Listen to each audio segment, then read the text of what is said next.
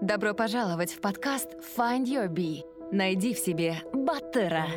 Ты запутался и устал от того, что тебе навязывает общество. Родные и друзья хотят, чтобы были оправданы их ожидания. Желая не упасть в глазах других, мы следуем чужим целям и получаем одобрение окружающих.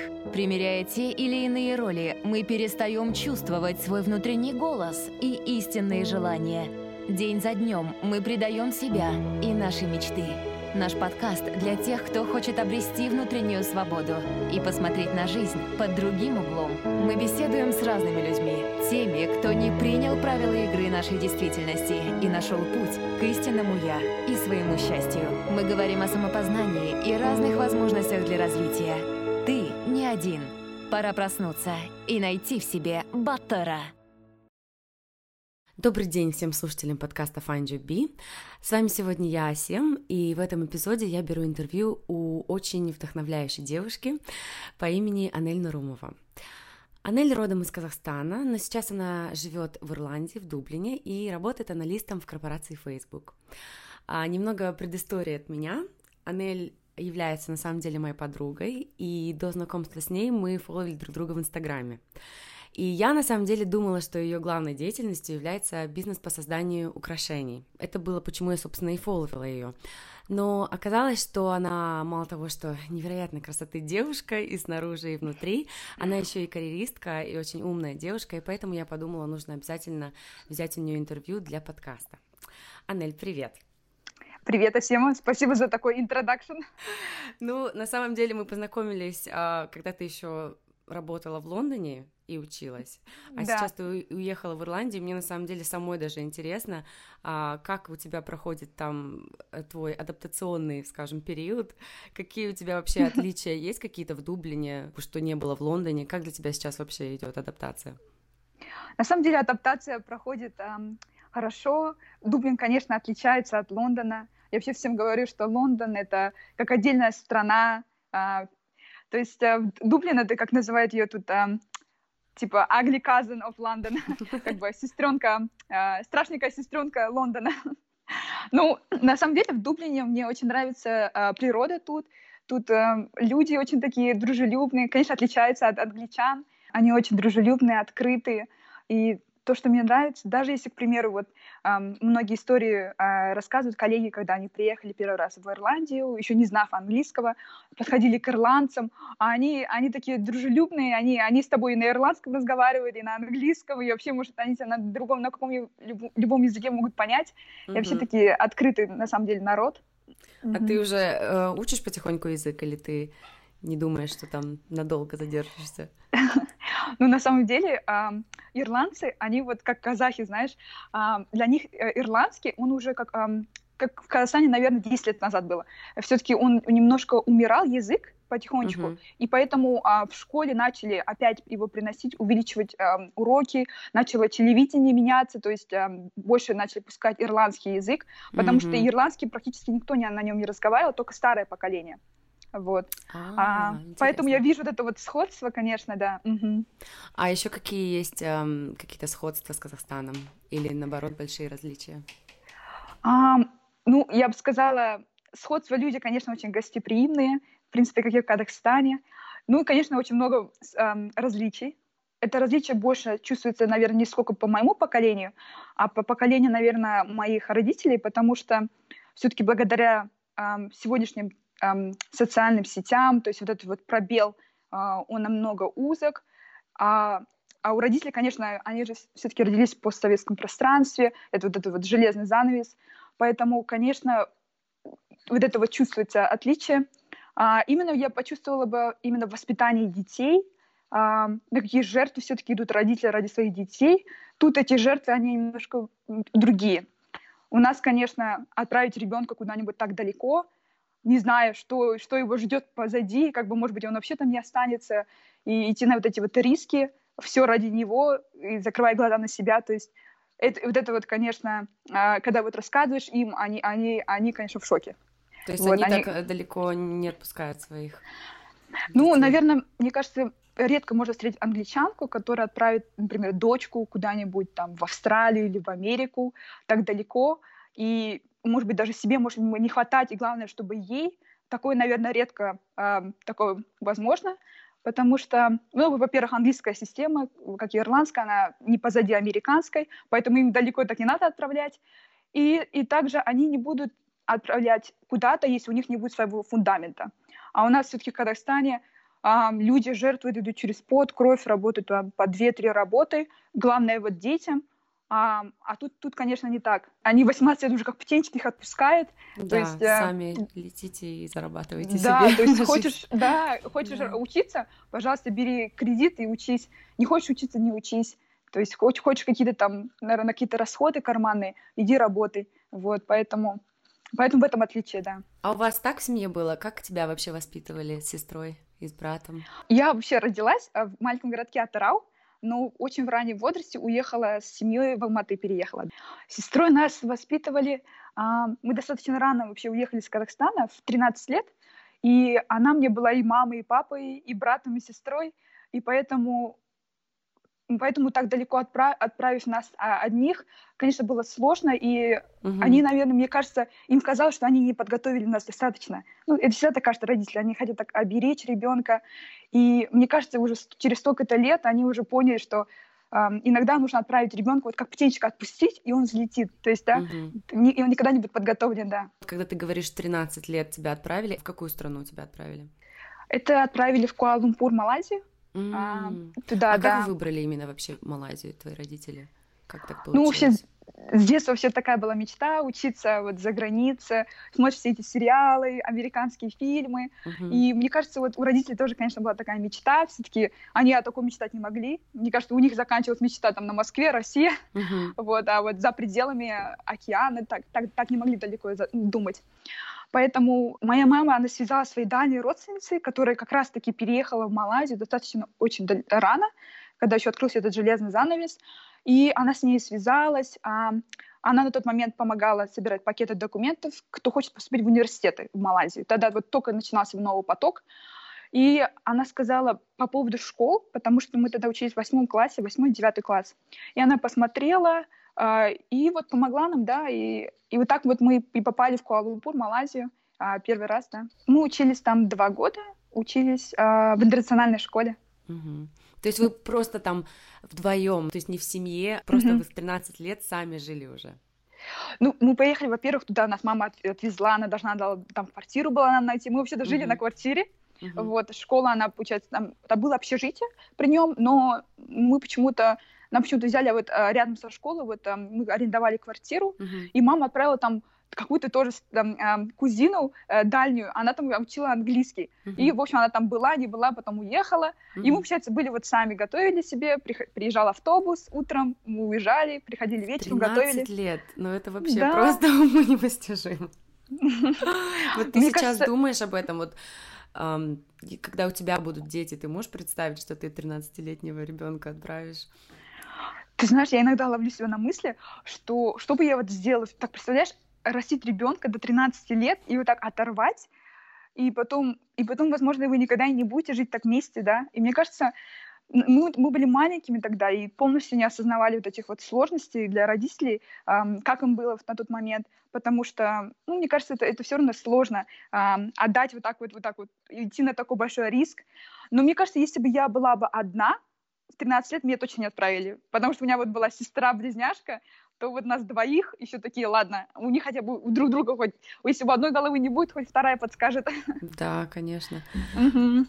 Сейчас вы уже не живете в одном городе с сестрой. Ну, вы близняшки, и как бы там, наверное, связь вообще намного еще сильнее, даже чем между обычными сестрами и братьями. Как сейчас вам живется в разных странах? Ну, на самом деле, да, мы вот э, сейчас живем в разных, а, получается, странах. Она живет в Турции, я сейчас в Ирландии. Конечно, в начале, когда мы настолько разделили, это, было, это вообще было сложно передать эмоции, когда, представляешь, 24 на 7 вот на, за одной партой, там, как, как сиамские близнецы практически. А тут так вот разделили нас, и было, конечно, сложно. А, ну, сейчас уже привыкли, сейчас уже вот эм, разговариваем каждый день, а, вот по WhatsApp, mm-hmm. там, по всяким раз, э, социальным сетям, поэтому сейчас этот не так чувствуется разделенность такая, поэтому угу. сейчас нормально, да. Угу. Ну, хорошо, в 13 лет вы, значит, до 15 были в Малайзии. Угу. Потом как развивалась ваша э, учеба, карьера? Потом мы, мы решили попробовать себя а, в Англии. Мы подали в одну школу, находится она а, в городке Оксфорд. Угу. Мы туда подали. Вообще учеба в Англии, конечно, она вот а, была намного дороже, чем в Малайзии. Вообще отличие было в 2-3 раза больше. И мы подумали, блин, тут у нас еще двое, и, и родителям тоже было на, на самом деле очень сложно. У меня вообще родители такие трудолюбивые, и все ради детей. Вот, ну, как я думаю, многие вот казахстанские граждане, которые отправили детей так далеко, они вот все практически идут на такие жертвы. И, и получается, мы подали в школу туда, и мы, мы потому что у нас были достаточно высокие оценки после Малайзии, мы закончили 10 и 11 класс за один год и хотели тоже как бы сэкономить время и деньги, чтобы быстро-быстро закончить и успеть. А как вы, эм, что именно вы подавали? Вы сами делали эм, research, какой университет найти, как, как mm-hmm. подать? Вы подавали по общей программе или были какие-то эм, scholarships? Как это все? А, мы подавали, получается, если нам и предлагали какие-то а, стипендии, то это были все за пределами Англии, mm-hmm. вот. А, а, есть, а мы хотели учиться в Англии, и университеты у нас, конечно, были вообще разные, потому что а, она хотела в одно, я хотела в другое, а так как а, по Англии у них все университеты и факультеты в разных городах, мы подумали, мы остановимся все-таки на Лондоне, потому что там больше университетов, и мы, мы именно подавали в разные, а, чтобы мы могли за друг друга ходить на пары, и чтобы мы могли расширить этот, больше друзей, что у нас появилось, так этот, расширить свой кругозор тоже. То есть вы реально ходили друг за друга на, друг за друга? да, я вот ее диссертацию, она там по-моему, заболела или я не помню, и просто не хотела идти. И я ее диссертацию, чтобы сдавать, вот ходила за нее или на ее пары. Многие даже не знали, что я, а у нее есть близняшка. Она же не будет всем говорить, у меня вот близняшка есть. И все таки да, подходят, да. мне что-то спрашивают там. И я такая, да, да, там. Ой, как смешно, прям как в фильмах. Я думала, всегда в фильмах это так, знаешь, шутки. Это я говорю, мы от жизни брали все, вот близняшки, и так этот нужно пользоваться всем, да, всевозможным. Вообще классно. Экзамены друг за друга тоже могли сдавать? Или это Да, и такое было. Мы вот когда приехали в Малайзию, у нас все-таки уклонности были разные, нам экзамен дали, и все-таки у нее более были такие э, гуманитарные предметы или там биология, а у меня были более такие, как бы технические такие э, науки, э, точные, там физика, математика, и нас сразу разделили в разные классы, и я вот помню, вот когда, например, идет экзамен, только один человек может выйти из комнаты. А нас и так разделили, и нас все время разделяли в разные комнаты. И мы такие, эх, вы! И идем, например, в туалет, она выходит, потом через минут пять я иду, и потом я, например, захожу в туалет, и она заходит, а там снаружи учитель нас ждет, да? Потом она выходит, идет в мой класс, а она видит, она, она же не знает, где я сижу, а там только один человек может выйти из класса, правда? И она видит пустое а. место, и она просто садится на него, и этот, а, и простите, я говорю, ничего не трогай, например, если это математика, я говорю, ничего не трогай, я уже все решила. Mm-hmm. И я захожу в ее класс, и там уже исправляю все ее ошибки. Такая, да. ай-яй-яй, нет, нет, нет. Ну. Окей, вы потом, когда вы приехали в Англию, вы а, учились в университетах. В каких университетах вы, получается, какие поступили? После Оксфорда мы там проучились в колледже. Потом я, я, вот я как вспомню себя, для меня это был такой тяжелый выбор, на что подать, потому что я не знала, чем хочу заниматься. А, ну, с детства, конечно, были определенные уклонности, но с выбором предметов в универе все-таки был вот сложный выбор, и я все-таки остановилась на инвестиции, риск-менеджмент риск -менеджмент и финансы. Вот факультет назывался так. И, а, и потом я вот на него поступила и уже училась, но в нем разочаровалась, если честно сказать. Угу. Во время учебы? Во время учебы, да, мне, мне не так а, понравилось, потому что, мне кажется, весь уклон был на как нам, как нам больше заработать денег. То есть у нас там учили, как нам давали там фейковые акции. И вот мы ходили в один инвестиционный банк. И нас там учили, как торговать, продажи, покупки. И, и нам все время говорили, вот вы должны поступить там, не знаю, в хаджевый фонд, вот столько вы будете зарабатывать. То есть урок не начинался, пока нам это не напоминали. А мне кажется, меня это так, не знаю, это... На тот, на тот момент мне казалось, что я не понимала, что это, и это, может быть, противостояло каким-то моим жизненным ценностям. Это вообще... Я не, я не получала какое-то от этого удовольствия, и поэтому я сразу решила, что я хочу работать.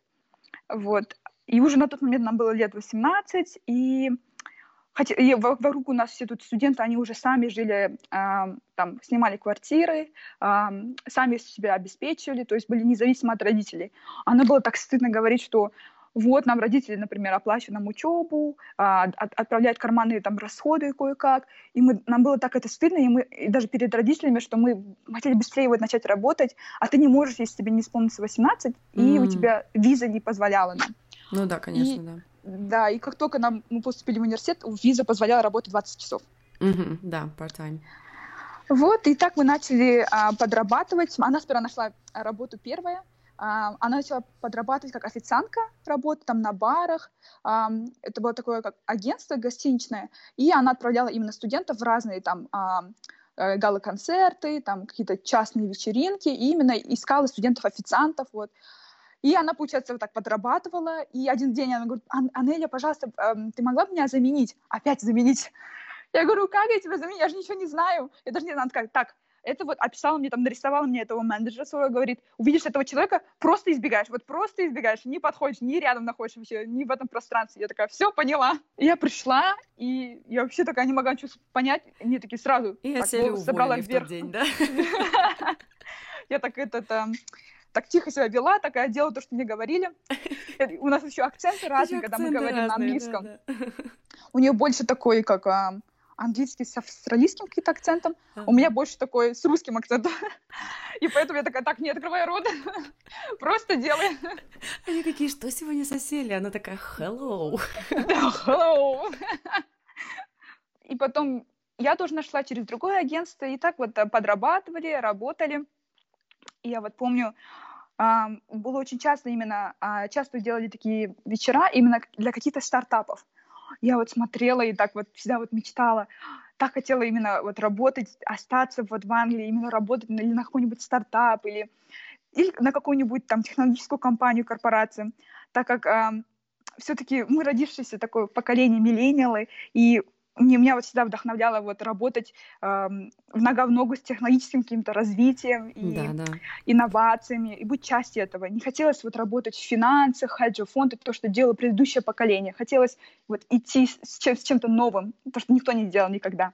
Mm-hmm. Ну вот ты тоже говоришь, несмотря на то, что у вас были там карьерные, да, какие-то цели, мечты, вот ты уже об этом думала, но вам было не зазорно mm-hmm. пойти и еще поработать официантами, да, ну вот mm-hmm. где-то подрабатывать. У нас в Казахстане, мне кажется, молодежь никогда не пойдет э, работать, эм, мои друзья могут меня увидеть или что-то. Mm-hmm. А здесь в Англии люди нашего поколения, в основном mm-hmm. они все а, лет 10 назад поработали. Наоборот, они считают, что они многому учатся да. через mm-hmm. это. И, допустим, у них есть всякие skills, там даже тоже приготовить тот же коктейль, допустим, да? Да. Ты mm-hmm. смотришь человека, очень хорошо разбирается в коктейлях. Да, я работал барменом. Допустим, Конечно, да? история есть, да, в каждой. Угу. Да, да, и это, это очень интересно. А тот, кто там работал официантом, они там разбираются в еде там хорошо. Угу. И на самом деле это тоже большая разница, мне кажется, с Казахстаном. Я не говорю про всех, конечно, есть такие да. люди, которые угу. а, понимают, что им нужно а, себя обеспечивать, но в основном я бы сказала, угу. что это считается зазорным. Mm-hmm. Да, интересно, я даже не знала, что эм, Аселя... А ты, получается, э, в это время тоже искала работу? Нет, я в это время тоже подрабатывала. Я только в другом агентстве работала, но она, она вместо меня не работала. Э, так можно объяснить, в принципе, динамику нашу. Кто главный. Да. Я хотела сказать, ты такую интересную вещь сказала по поводу эм, насчет того, что наши казахстанцы не так часто работают на та, та, ну, таких эм, профессиях, особенно когда студентами. Мне кажется, я это часто, кстати, увидела, что э, вот когда я, например, рассказывала, э, ну, то есть, например, там, даже нашим друзьям, и для, для них так это казалось, ну, типа, вау, почему, типа, вы работаете. Я говорю, а почему вы не работаете? Вам же тоже не хватает, или там хотите тоже какие-то карманные расходы, вот купить себе что-нибудь, там, может, подарки родителям. Они такие, нет, что там подумают мои там этот а, друзья. Я такая, да, вам же, а вам не все равно? Это же студенческая жизнь, как бы. И э, наоборот, э, хотеть облегчить работу своим родителям. Но ты знаешь, на самом деле мы очень долгое время скрывали от родителей, что мы а, работаем, подрабатываем, потому что нам казалось, что они нам, нас, нас как-то не одобрят, скажут, мы вас туда вот так отправили, чтобы вы там официантами работали, сосредоточиться типа на учебе. И поэтому мы, мы, мы так этот, э, мы им не говорили. И, и мне кажется, они уже поняли, когда мы там приехали в один Новый год, там с подарками, они такие, так, ну, как бы они же понимают, сколько они там нам отправляют. И они поняли, что, ну, как бы, либо они там чем-то занимаются, либо, ну, мы сказали, вот, мы, типа, подрабатываем. Уже, и они так были за нас, конечно, очень рады, так горды вот, и поддержали, конечно, нас, и мне кажется, это дало такой большой толчок для нас, чтобы мы делали еще больше, вот, и, ну, то есть оплачивали то, что родители в нас, конечно, вложили, и через нас, а вот они, ну, то, то, что они не могли себе в тот момент позволить, и у них не было таких возможностей, и мы, и мы пытались это все сделать через нас, да. Остановись, услышь себя и полюби себя. Find your bee. Подкаст о самопознании и личностной свободе. Подробнее на сайте findyourbee kом.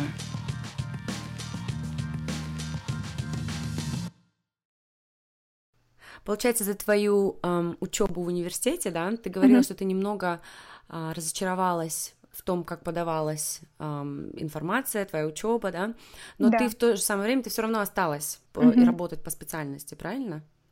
Да, я все-таки решила закончить, а, потому что я понимала, что остаться в Англии без диплома было бы намного сложнее, mm-hmm. потому что все-таки конкуренция идет.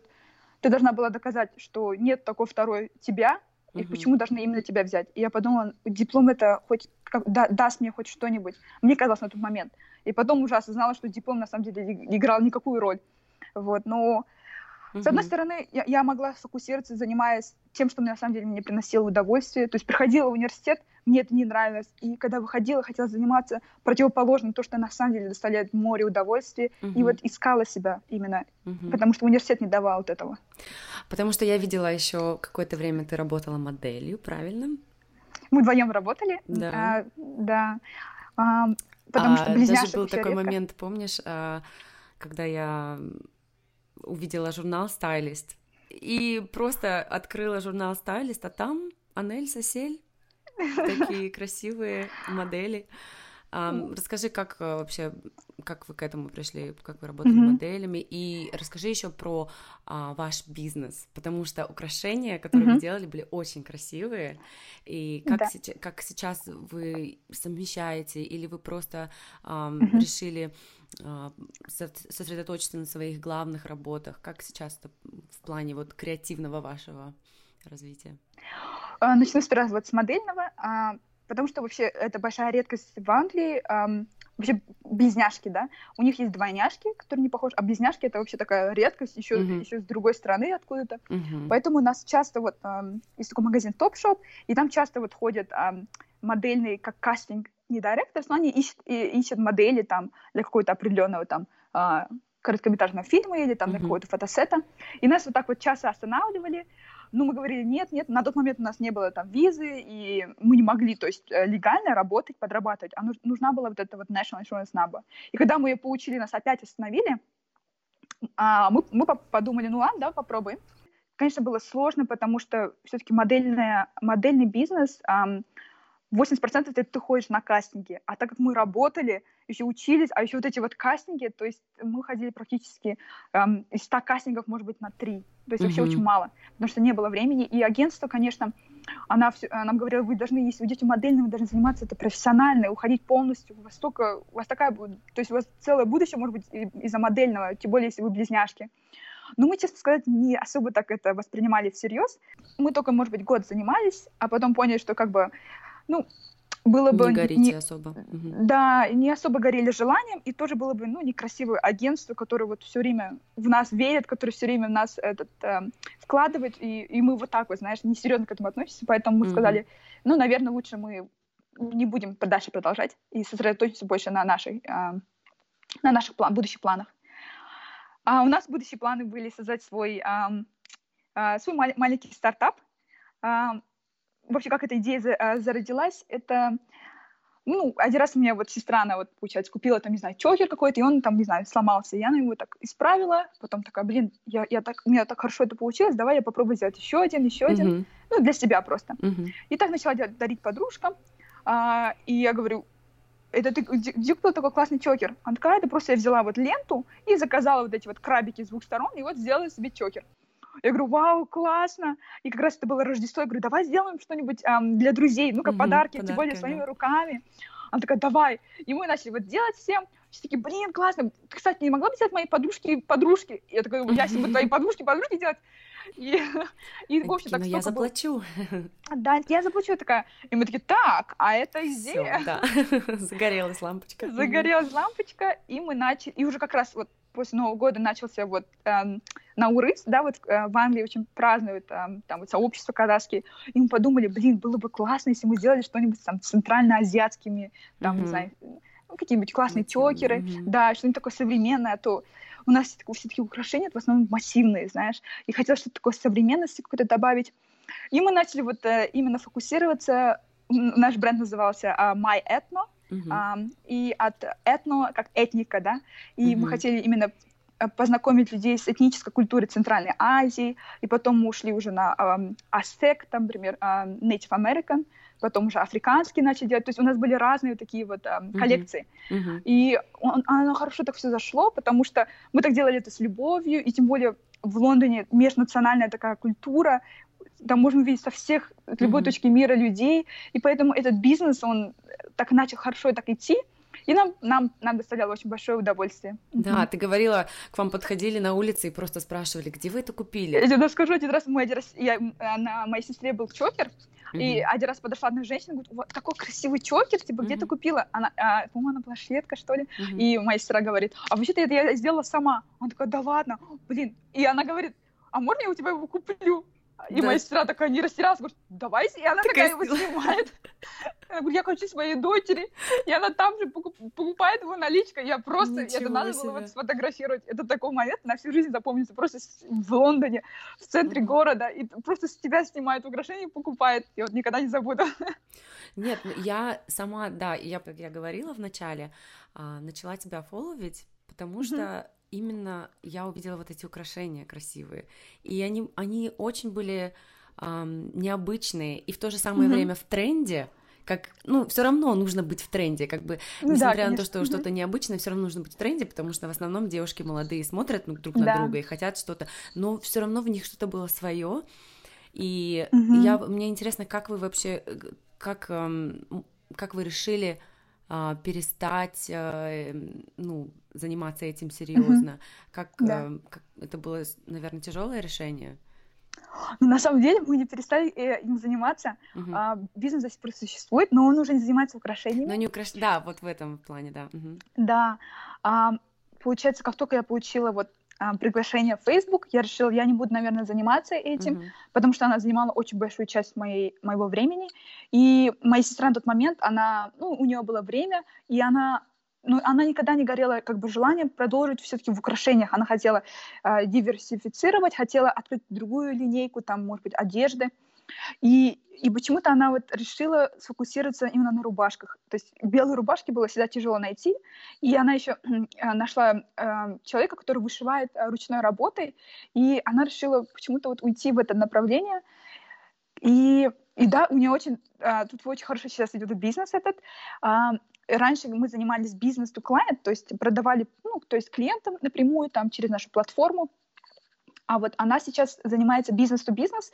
Она, получается, эти рубашки отправляет а, по, в Грузию, Россию, Казахстан и сейчас а, в Турции а, поп-ап сторы. И, и там эти рубашки продаются. А, и она так она начала а, работать. И вот так открывает а, ну, расширяется потихонечку, mm-hmm. да. Ну-ка, веб-сайт какой для слушателей, скажи. Веб-сайт называется uh, myethno.com. Угу, хорошо. Все запомнили. Да. Um, ну, окей, расскажи, где ты работала до Фейсбука и как угу. случился твой переход в Фейсбук? На тот момент я уже закончила университет, заканчивала университет, и я понимала, что мне нужно остаться в Англии, и опять это был момент э, визовый, э, то есть чтобы остаться в Англии, э, тебя должна спонсировать виза, и это такая большая проблема среди наших э, земляков. Многие заканчивают э, хор с хорошими оценками, но никто не может, но немногие могут остаться, потому что критерии очень высокие, ты должна у тебя должен быть большой опыт работы или должна быть специфи специфическая то есть, э, специальность, которая очень редко есть, на которую тебя могут спонсировать визу. И я понимала, что финансы это, во-первых, Лондон это финансовый а, большой а, как бы рынок, и конкуренция невероятно большая, и я подавала, подавала, может быть, даже в компании 20-30 в день. Я просто понимала, нужно брать объемом, и я подавала, может быть, в 100 в среднем неделю, и из них, может быть, 3 я доходила до финального а, интервью. И, и я, я понимала, что финансы все-таки я, не, я не, не смогу а, реалистично подать, и поэтому я подумала, на тот момент Data Analytics — это как раз а, был большой тренд. Все говорили про Data, Data, то есть это информационный а, анализ данных. Я ничего не знала, я не умела кодировать, и я просто подавала. Вот потому что уже подходило время, а, а, моя страна уже нашла работу, которую я спонсирую, а я не могла. И я не хотела от нее уезжать, и я делала все возможное, чтобы остаться. Я подавала на интервью, меня зовут, там технические вопросы, и я проваливала их. Я просто не понимала, что от меня хотят.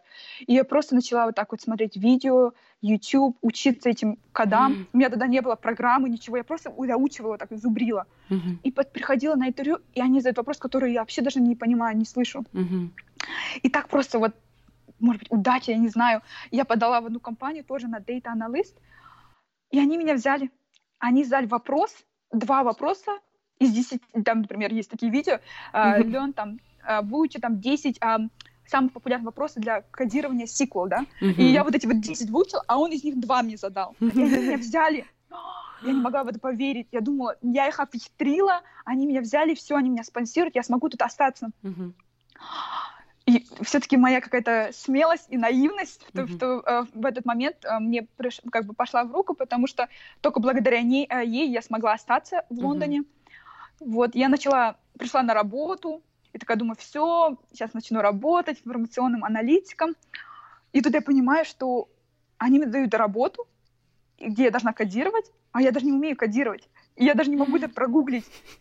И я думаю, что, что мне делать? Потому что они могут меня сейчас уволить. Mm-hmm. И я вот до последнего думала, что они меня уволят. Я каждый день приходила на работу и думаю, они меня сейчас уволят. И я просто начала вот так вот, все-таки, когда под давлением человек, он, он выучивает все, что угодно. И я просто начала вот делать митинги, спрашивать людей, вот сидела до вечера, до ночи, учила, учила, зубрила, и я просто вот через там пару недель начала уже потихонечку кодировать, и у меня получа, получилось. Я помню, я говорила своему менеджеру через год, там полтора, вот эта вот история, что я вот, знаете, пришла, я вообще не умела ничего делать, они вообще не могли поверить, они были в шоке, они такие, что? Я говорю, да, hello. И они такие, да ладно. Я говорю, ну, как бы да, надо было типа учиться, и вот, и, а, как бы я вот так вот отхитрила. Слушай, то есть ты так... работала и, получается, одновременно себя обучала? Да, во время работы я вот так сидела, нашла одного парня, которому я призналась, сказала, слушай, я ничего не знаю, помоги мне, то есть, и начала просто сидеть, повторять то, что он делает. Он кодирует, я повторяю. Я сидела такая компьютер, повторяю. И вот так вот сидела. Ну, да. и твои менеджеры даже не могли в это поверить, получается. Да. Ну, я никому этого, как бы, я, я, я всем скажу быть смелее и делать это, но на тот момент я думала, на что я подписалась. Мне кажется, потому что я так хотела остаться, и у меня уже, я уже создала свой круг друзей, и вот mm-hmm. это двигало мною. Ну, думала, это блин, просто, мне да. кажется, доказывает, что вообще ничего невозможного нет. Если Конечно, ты можешь да устроиться на работу и одновременно выучиться, как работать на ней, ну, это вообще просто доказывает, да, невероятно. И сколько ты там проработала, получается? Я проработала там а, полтора года, uh-huh. и мне в этот момент пришло а, приглашение от компании вот Facebook, они написали. То есть, а, как оно тебе из ниоткуда пришло, или ты подала сама? Вот сперва мне пришел имейл, и там было написано там, э, ну, то есть там имя, там, at HR, там, Facebook. Я подумала сперва это спам, потому что он не выглядел как имейл, и я его не открыла, и, может быть, там Потому что я на тот момент, я же занималась а, вот MyEthno, еще я занималась вот Data Analytics, и у меня была вот мечта уйти, не знаю, там, в фэшн-индустрию, потому что, ну, все-таки я занималась украшениями и искала именно себя именно в fashion, uh, e-commerce. Uh-huh. И я помню, я подавала там Net-a-Porter, John Lewis, и uh-huh. как раз ждала ответа от них. Uh-huh. И поэтому я не восприняла это сообщение а, всерьез. Через неделю я начала перелистывать свои имейлы и вспомнила про этот спам и поняла, что это был не имейл, это пришло сообщение через платформу LinkedIn. LinkedIn, угу, угу. И да, и там написали мне, что э, им понравилось мое там резюме в этом, на этой платформе. Работу вообще должность предложили в Дублине. Я еще такая думаю, в Дублин, в Ирландию? Такая, о, нет, спасибо.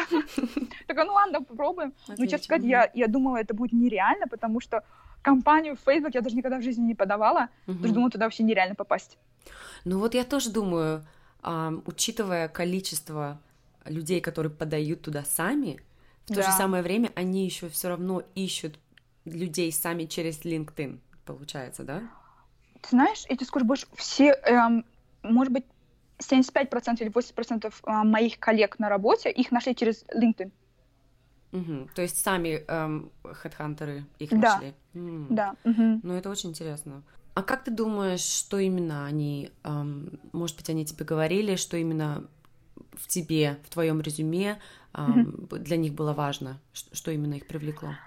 Ну, они такого не говорили. Мгм. Ну, во-первых, там несколько было этапов а, на интервью, и каждый интервьюер фокусировался на разные элементы. Например, один, самый начальный, да, он фокусировался на твое резюме, твой, твой CV. Чем дальше ты идешь, тем им все равно на твое резюме, тем все равно им на твой диплом, тем больше они фокусируются на какие-то характерные качества, на твое предприниматель- предпринимательство. В моем случае это было а, два телефонных разговора, потом были а, два видео, и потом они мне уже написали и пригласили в финальное, а, и взяли мне авиабилеты, а, забронировали гостиницу, сделали бизнес-визу, чтобы я прилетела в их головной офис. Ого. Мгм. На финальное, да, интервью. То есть, получается, пять было этапов. Да, было пять Мгм. этапов, да. Мгм. Ну, ты знаешь, как бы каждый этап они сокращают число людей, или ты, у тебя нет такой информации, сколько у них было Мгм. вообще кандидатов изначально? Да. Ну, это зависит от а, разной должности. Например, у инженеров, вот я не- недавно у меня вот э, знакомая, вот она ну, тоже брала вот интервью финальное, и, ну, примерно а, на а, 900 мест на три, э, только троих взяли. Мгм. Вот. Ну, На моем случае мне сказали, что на мое место было 157. Мгм. Вот, да. И Очень классно. А Мгм. в тако- таких практических заданий они тебя не просили делать? самое финальное интервью, Ага. получается, оно было с утра вот до вечера, и там было четыре интервьюера, и там были технические вопросы тоже, да. Мгм. Когда вот именно пришли технические вопросы, я вот, я думала, все, их завалила, потому что мне, мне казалось, что этот ам, интервьюер, который он меня брал, мне кажется, что он меня так гасил вопросами, и мне задал такие вопросы, которые я просто не знала ответа. И, я, и, я- и на некоторые я отвечала, на некоторые я говорила, вы знаете, я вот не знаю ответа, но давайте, давайте попробуем решить это вместе. И вот просто подходила к там, а, ну, к белой там доске, да, вот Мгм. брала маркер, и, И просто вот при них рассуждала, да? да, при них просто Мгм. рассуждала. И на тот момент мне казалось, что я его завалила, но мне, Мгм. мне потом не сказали, что им понравилось то, что они даже не ожидали от меня ответа, но им понравилось, как я рассуждаю, что, и- как я вообще Что работаю ты под давлением. по крайней мере, да, как-то решить. Да. Мгм. Но на тот момент мне казалось, о май гад, я что, что я вообще пишу, ты что за каляка-маляка я тут нарисовала? Ну вот. А а на самом деле им понравилось, что я как бы не растерялась, и именно такие вот характеристики они именно наблюдают, да. То есть, получается, для них именно знание человека не настолько важно, сколько как ты говоришь, как он себя проявляет в ситуациях, Мгм. да, получается, как он, как Да. он относится к самому вот этому давлению. Ты, Мгм. У тебя есть такое ощущение, что они больше ищут, какие люди по своим качествам? Да, я бы, я бы, я бы точно это сказала, потому что смелость все-таки и риск это такая, такие присущие качества все-таки молодым, может быть, за счет своей наивности, но ам, они, они поэтому очень часто инвестируют именно в мол- молодежь, потому что они в них, они, эта же компания, она, она движется же миллениалами, и они, они билдеры, да, они как строители, и они, они знают, что молодежь, она возьмет и сделает, она прыгнет в этот огонь, и она начнет делать, она не будет бояться. И поэтому а, а, а им нужно в этой сфере вот именно бросаться и делать, и потом уже думать, а что вот, ну, как бы, знаешь, и поэтому, а чем, мне кажется, чем взрослее ты становишься, чем ты больше начинаешь анализировать, погружаться в себя, там, взвешивать, а пока ты это взвесишь, уже будет поздно, потому что все так быстро, быстро, быстро происходит, поэтому им нужен вот этот вот темп, поэтому Мгм. они ищут всегда таких, которые быстро реагируют. Мгм. Понравился наш подкаст? Найди Find Your Bee без пробелов в соцсетях Facebook, ВКонтакте, Instagram, а также на наших каналах в YouTube и Telegram. Подписывайся и следи за новыми выпусками нашего подкаста. Что тебя больше всего поразило в том, как вообще твой рабочий день проходит? Ну, мой рабочий день проходит ну, во-первых, я беру трейн, да, вот поезд, и еду в офис. Компания, она оплачивает транспорт uh-huh. на год. Потом а, мы приезжаем в офис, там у нас есть целая команда, она готовит нам завтрак, обед и ужин. Вот есть шеф-повары, а, они разрабатывают меню на неделю. У нас есть разные станции для вегетарианцев, для вот там, халал, например, там для веганов, мясоедов. И я прихожу, завтракаю, потом я иду наверх а, ну, к своему а, компьютеру, вот. И то, что мне нравится, так как, как мы сидим, к примеру, например, а, со мной сидят мой непосредственный менеджер, директор и также вот все мои коллеги, и мы все сидим все вместе. И мне нравится, что нет вот этой вот иерархии, какой-то вот сегрегации. Кто-то потому там закрылся что... в своем кабинете, да? Там да, вот именно, потому mm-hmm. что эм, например, ты знаешь, конечно, непосредственного менеджера и своего директора, а вот остальных ты даже не знаешь, он выше тебя по уровню, ниже. Ты можешь просто предположить, сколько mm-hmm. лет был. Ты даже не знаешь, что тут из них стажер. Поэтому, к примеру, если, например, я могу ошибиться, ко мне может быть человек, который ниже ко мне уровня, он мне может сказать, ты тут ошиблась, или тебе лучше надо, нужно тут исправить. И также mm-hmm. я могу кого-то, кто выше меня на 3-4 головы, но я никогда не узнаю. И мне кажется, это эффективно, и поэтому мы решаем проблемы быстро потому mm-hmm. что они поняли, что это иерархия, ее нужно убирать, и она ни к чему не приведет. Это как, знаешь, это как в книге, вот, эм, есть как книга, называется она «Outlier», написал ее вот Мальком Гладвелл, и там вот интересно одна из глава, она, там он фокусируется на корейские авиалинии. И они долгое время не могли понять, почему эти, эти авиалинии, они все время, ну, у них такие, э, постоянно очень много жертв, э, они начали открывать этот вот черный ящик и слушать записи.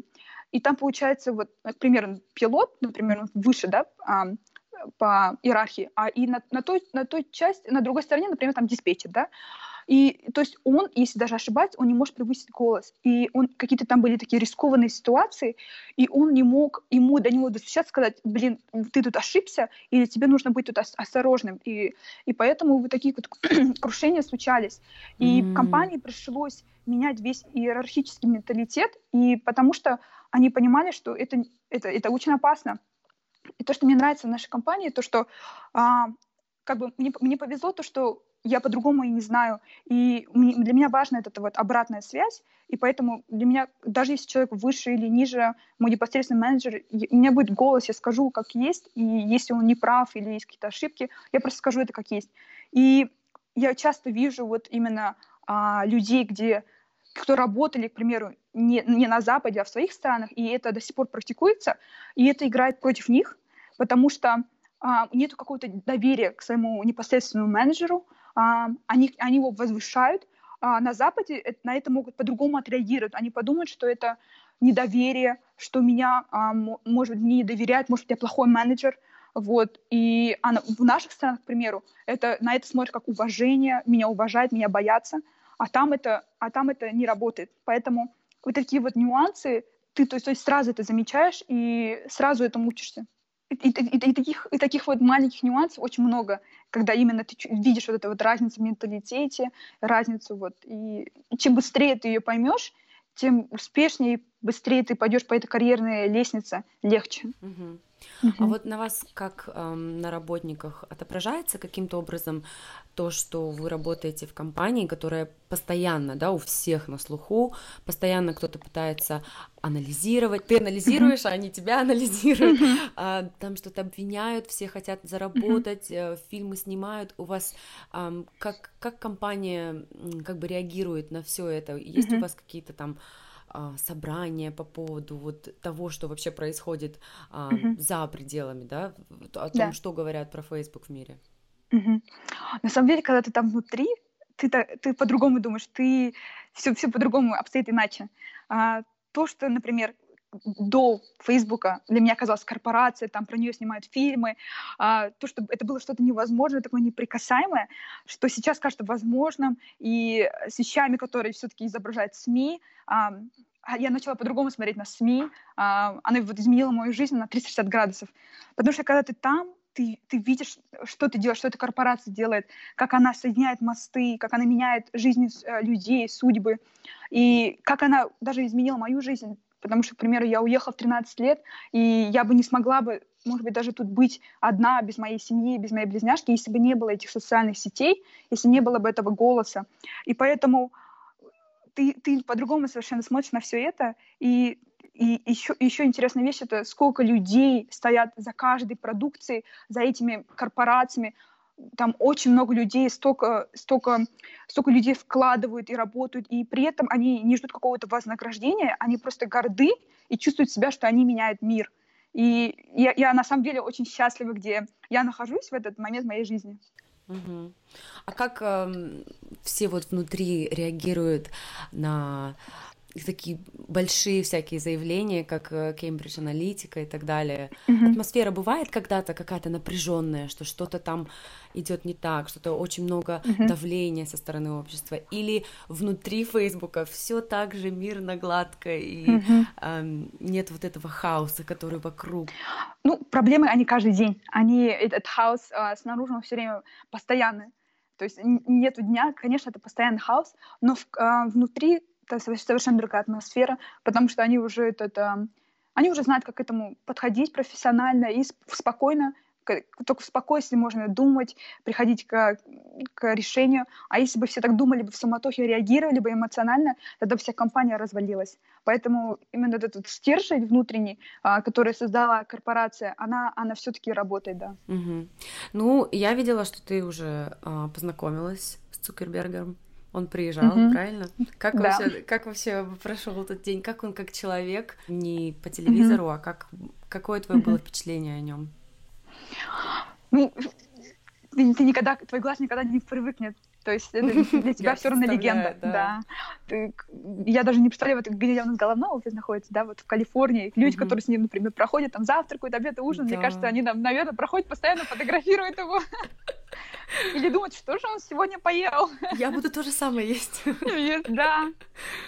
Поэтому, а, ну, на самом деле, ты смотришь на него, конечно, с гордостью, вдохновением. Это как а, то есть за, за одним человеком, то есть такая большая вот э, корпорация, и сколько всего э, он сделал, и в то же время он очень такой э, скромный сам по себе человек, и и вот эта вот его скромность еще еще больше в нем, в него хочется еще больше его слушать, узнавать.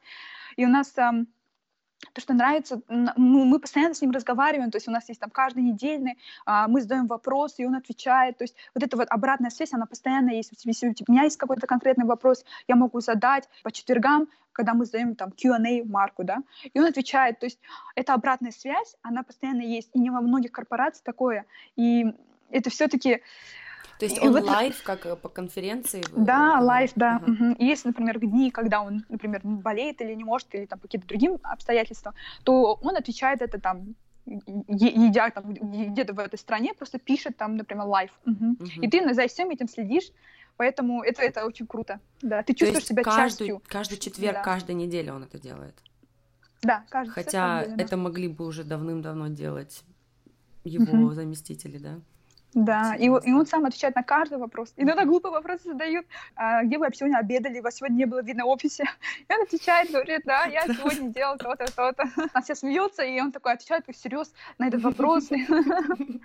Это вот связь, это, конечно, ты заходишь туда внутрь, и ты забываешь, что традиционные компании до сих пор существуют, что до сих пор существует эта иерархия, что люди до сих пор с друг другом так разговаривают. А, ну, как бы, то есть, и это так, с одной стороны, обижает, что почему так, так не может быть во всех корпорациях, корпорациях во всем мире, именно в странах а, постсоветского союза, где у нас все-таки менталитет немножко другой, и там по-другому немного все. Mm-hmm. Ну, звучит вообще классно. Я не знаю, как да. звучит как dream job. Что есть в офисах Фейсбука? А, я у тебя уже спрашивала, там температура не 15 градусов, как все говорят. Что есть в офисах Фейсбука а, такого интересного, что нигде больше ты не видела? Ну, чтобы ответить на этот вопрос, я, наверное, эм, зайду назад, когда я пришла первый раз на интервью mm-hmm. финальное, mm-hmm. потому что вот тогда вот во мне вот это вот такой восторг, был столько моря эмоций. Mm-hmm. Когда я пришла в офис, во-первых, я когда увидела, что, во-первых, такая вот огромная кухня, да, там столовая, mm-hmm. что там целая гора еды, шеф Она такая, все, я остаюсь тут. Да, я такая, о господи. Эм, то есть все, они создают все вот эти удобства, чтобы главное ты работал. У нас есть свой салон красоты, а, массаж, а, студия. Есть а, комната, где ты можешь заниматься, например, художественной там живописью. То есть приходят разные контракторы, и они учат тебя, как, например, графировать, графировка там на стекле, как сделать свои там штампы. А, то есть как, как в детском садике, знаешь, там уч, это, учат. Это в какое время люди могут делать? Во время обеденного перерыва или в любое? Ну там с утра до вечера там, раз, там расписание ставят, ага. какие классы есть. Тоже у нас есть студии йоги, там дзюдо, можешь играть на фортепиано, там музыка музыкальной студии есть. То есть, когда я пришла, я думала, о, господи, это вообще что за парк для взрослых?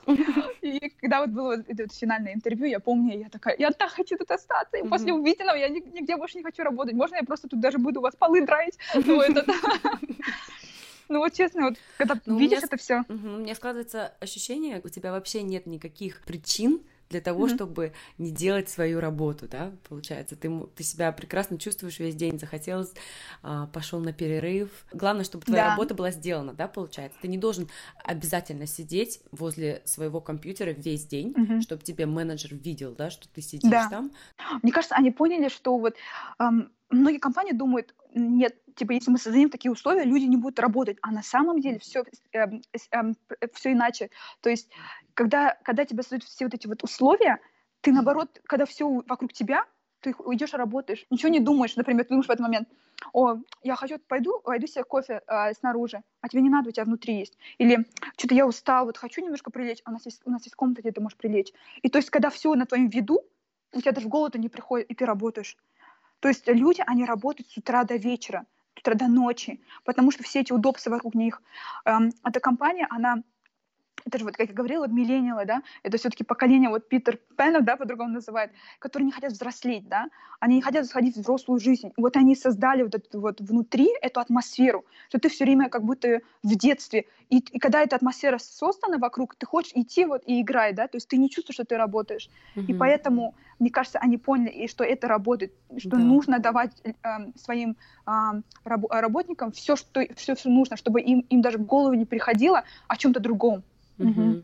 Но мне нравится, что для них это важно прям менять устои, свои правила писать и да. доказывать, что на самом деле это лучше работает, чем слушать эм, старых дядечек, которые говорят, это самое эффективное. Они не слушают, да. а делают свое. Может быть, методом пробы ошибок, но как, угу. как мы видим, это работает. Это самая Точно. одна из самых-самых огромных компаний в мире. Угу. Ой, вообще классно. Ну, какие у тебя дальше карьерные планы? Ты остаешься там, ты видишь себя там следующие 30 лет, или как, как, какие у тебя мысли по этому поводу? Ну, на самом деле, не хочется ставить какие-то временные такие рамки, но на самом деле сейчас хочется погрузиться вот в себя, хочется вот работать на проектах, которые на самом деле доставляют вот море удовольствия, именно такое желание творить, создавать. И и, им, и именно хочется а, быть в этой атмосфере. И, конечно, эм, в этой компании у тебя есть все, все на это возможности. И вообще мне нравится, как они а, акцентируют на том, что а, ты должна фокусироваться на, на то, что у тебя лучше всего получается, где твои сильнейшие рычаги. Например, когда я была в Казахстане, когда я была еще маленькая, на мне наоборот говорили, акцентировали на моих ошибках, говорили, что у меня не получается, нужно идти против себя, типа трудолюбие — это бороться с собой. А тут совершенно все по-другому, все, они по-другому говорят, и перевернуло вообще мое мировоззрение, когда я начала фокусироваться на то, что на самом деле у меня работает, то, что доставляет мне удовольствие, потому что это на самом деле есть трудолюбие, желание идти, и то, что приносит именно вдохновение. Поэтому хочется на этом больше акцентировать, на этом фокусироваться и идти, да. Угу. Естественно, когда ты живешь где-то за рубежом долго, как ты, у тебя, наверное, уже ценности твои в жизни поменялись несколько раз по-разному. Mm-hmm. Какие у тебя сейчас главные ценности в жизни, ты бы сказала? Да, ты права на самом по поводу ценностей. Они постоянно меняются, особенно когда я уехала. Для меня сейчас главная ценность это, наверное, любовь, вот настоящая любовь в дружбе, в отношениях. Любовь к чему, к чему ты прикасаешься, например, я всегда хотела быть рядом с трудолюбивыми людьми, у которых искра в глазах, которые могут выполнять свою работу без э, какой-то заинтересованности и желания. Это, это не есть трудолюбие, мне кажется. Именно вот эта вот страсть, это вот всегда меня покоряло, и я, я всегда тянулась к таким людям, и я не, я не могу быть, например, счастливой или успешной, если буду концентрироваться на, на своих слабостях или двигаться вперед, можно только сосредоточившись на своих именно силовых снаряжениях. И поэтому вот именно вот эта вот любовь, страсть, это я все время себе говорю, это вот то, что вот я хочу именно э, на этом фокусироваться. И вообще главная ценность в этой жизни — это делать то, что близко к сердцу и принятие к себя. Угу. Ну, говоря о любви, тогда уж.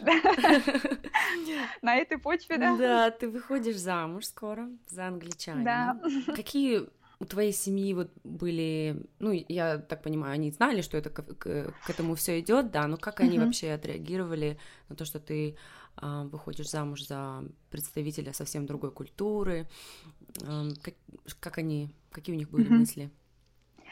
Ну, родители, на самом деле, они с радостью и с открытыми руками как бы отнеслись а, к этому, потому что они всю жизнь меня поддерживали, и у меня всегда была такая обратная связь с ними, и с мамой, и с папой, я открыто всегда все говорила, поэтому, когда они увидели, мне кажется, во мне вот эту вот искру и настоящие чувства, то они, конечно, были очень рады за меня и не могли дождаться вот познакомиться с ним, с ним.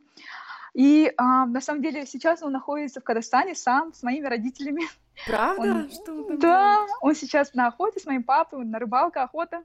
Ему очень нравится Класс. Казахстан. Да, он часто проводит время с моими родителями, даже будет без меня, особенно даже с моим папой. Тебя. То есть трудностей перевода там никаких нет. Твои родители говорят на английском?